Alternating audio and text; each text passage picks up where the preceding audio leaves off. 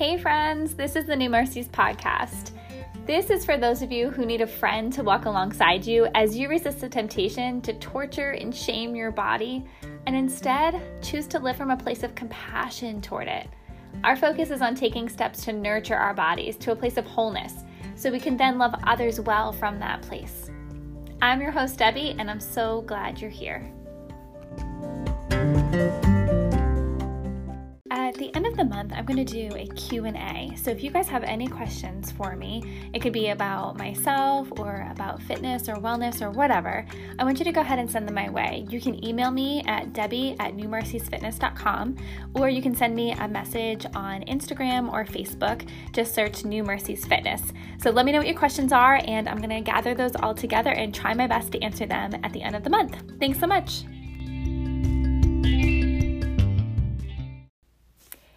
Hey, friends. So, as part of our Thirsty series that we're starting this month, I created a PDF for you in case you're interested. It'll be in the show notes for a link.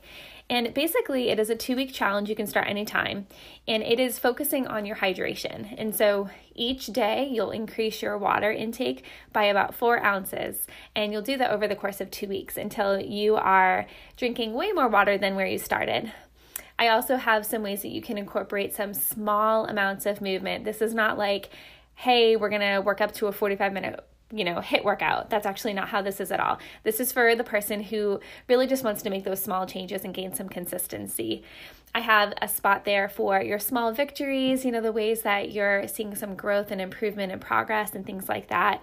Um, and your why. Why are you going to do this? And how are you going to actually do this? How are you going to implement this plan to make sure it works in your own schedule? So, if that's something that you're interested in, then go ahead into the show notes and click on the link and download that. I hope it's helpful for you. Hey, welcome back to the New Mercies podcast. So, today we're going to talk about broken cisterns, and this is coming from Jeremiah 2, verse 13. And I'm actually going to start off by reading that in the NLT version. For my people have done two evil things. They have abandoned me, the fountain of living water, and they have dug for themselves cracked cisterns that can hold no water at all. So they not only abandoned God, but then they worked hard to create other cisterns to hold water. And those failed them anyway because they were broken. Yeah, anything that we try to create on our own isn't going to be as good as what comes from God. When you think about how they would create these cisterns, they had to dig, right? Like they had to work hard. So they put all this effort into creating this thing that didn't even hold water, right?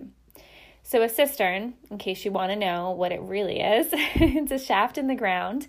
It's bottle shaped with a narrow top made out of soft stone, which holds water, right? It collects the water and holds it and it would use underground water, which I would imagine wouldn't taste as good as like fresh living spring water, right? But we kind of do the same. Yeah, I think this happens a lot when we read the Bible. We're like, what were they thinking? Well, we kind of do the same thing, right? We talked about this in other episodes. We run to those things that just don't satisfy us, right? It's like this human nature of us, right? And so today, I really want us to focus on what we have created ourselves, those cisterns, if you will. So, one way that we do this is by creating these social constructs that then dictate how we live our lives. As a collective whole, like as a society, we have decided that a certain body type is most desirable. And then that notion gets perpetuated generation after generation after generation. And we keep feeding this idea. We do that in a lot of ways. Here are just a few. Uh, how about who's hired? Who's spotlighted in the media? How we make our clothes? How we spend our time? Where we spend our money? You know, the list goes on and on. And like the Israelites, we have created our own cisterns, these ideals that we feel we must try to attain. And I think we really do know deep down that they're broken and flawed because we're still striving, right? We're still we're still buying the books that tell us how to lose weight and and purchasing these products and all these things like we're still doing it right? There's there has not been anything that has worked for everyone right? But nevertheless we just keep doing it right? We keep filling up these broken cisterns. We just get stuck in this cycle right? Now i'm not immune to this so i'm going to share with you guys some ways that i've fallen prey to this social construct and how i've even perpetuated it myself. Now, it started for me in middle school, which is terrifying to think of, knowing that I have my own kid going into middle school next year. And that's why it's so important that we talk about it and that we get a handle on it so that we can help this next generation. So I spent many, many years struggling with disordered eating. I mean, I'm not kidding. Like, I think it was probably sixth grade. You know, restriction, binging, purging, over exercising. In college, I would go to the gym early on a weekend with no one else around because I didn't want anybody else to see me. and I would go on the elliptical for hours to burn as many calories as possible without the judgment of others. And of course, later I would binge because I was starving from losing so many calories and not eating before I went in. It took me a really long time to feel comfortable in shorts. And I know I'm not the only one on this one, making myself suffering wearing pants in the, you know, dead of heat, right? I've always avoided a bikini. I don't think I've ever put one on. And not for even moral convictions, but simply because I couldn't let others see just how much jiggled underneath my clothing. And I thought for sure, you know, nobody else's body does that. And if another Christian woman wore one, I would just judge her out of jealousy because it kind of made me feel better. I would never say it out loud, but I, internally, I would totally judge her. Now, here's a little PSA for you side note there shouldn't be any comparison in the kingdom of God. We are for each other. Now, I finally get that, but that took me a long time. All those years in front of a mirror as a dancer, I would only see my flaws. And so I do whatever I felt I had to in order to fix them, but I couldn't. You know, I'd barely eat before going to the studio for a few hours. Then I would be starving when I got home, so I would binge. So then I would change and I would binge after school and then purge. So at least I got something in my system and I could feel satisfied because I didn't feel like I had the self discipline to not eat at all. And there were times that I straight up just didn't eat as well. And then in my 20s and 30s, I would even still sometimes fall for those diets that were disguised as like lifestyle changes or better ways to eat or whatever. And when it came to exercise, I just focused on calories burned because I didn't understand how important things like strength training were. But I would also think that I had to somehow learn to enjoy things that made me just cringe, that I hated doing, like HIIT workouts, or I didn't do CrossFit, but that would be an example of something like so intense that so so not me. And I would feel like I should enjoy that. I should try that, you know, just because that's what other people were doing and that's what I was being told that would change my body. That would actually work. All this other stuff doesn't really work. It's too gentle, you know. So I'm going to save you some time and money and I'm going to tell you that that's all like just baloney. you know, HIIT workouts and CrossFit and all that. That's totally fine. Some people love it. And if that's their jam, awesome. Everybody has their thing, right? But if it's not your thing, it doesn't need to become your thing. Like we exercise for joy, it's not about suffering. and so I say all this to help you see how we can feed into that diet culture, into the social construct that we have created. You know, eat a certain way, move your body a certain way, and you'll end up with the ideal body, which will provide you with all these privileges. End of story. And so I wonder if you can think back to some ways that you've done that yourself and either in the past or maybe that you even do now. And how's that working for you? Well, since I've been there, I know the answer. It's not. It's not working for you. And that might even be why you're listening right now. So, I invite you to become a little subversive with me. Now, if you don't know me personally yet, I'm going to let you in on a little Debbie 101. I'm not super tough. okay, I was a dancer. I tried hip hop once. It was not pretty. Okay ballet is more my jam. Okay. I'm also a peacemaker type who really likes reconciliation. Like my kids well, I don't know. They'll be really good at at reconciling, but I'm sure right now they probably get pretty sick of me asking them to reconcile and going through the process. But it's important to me, okay? And I don't like violence, and I do lean towards pacifism. You know, if I was born in another decade, I probably would have been a hippie.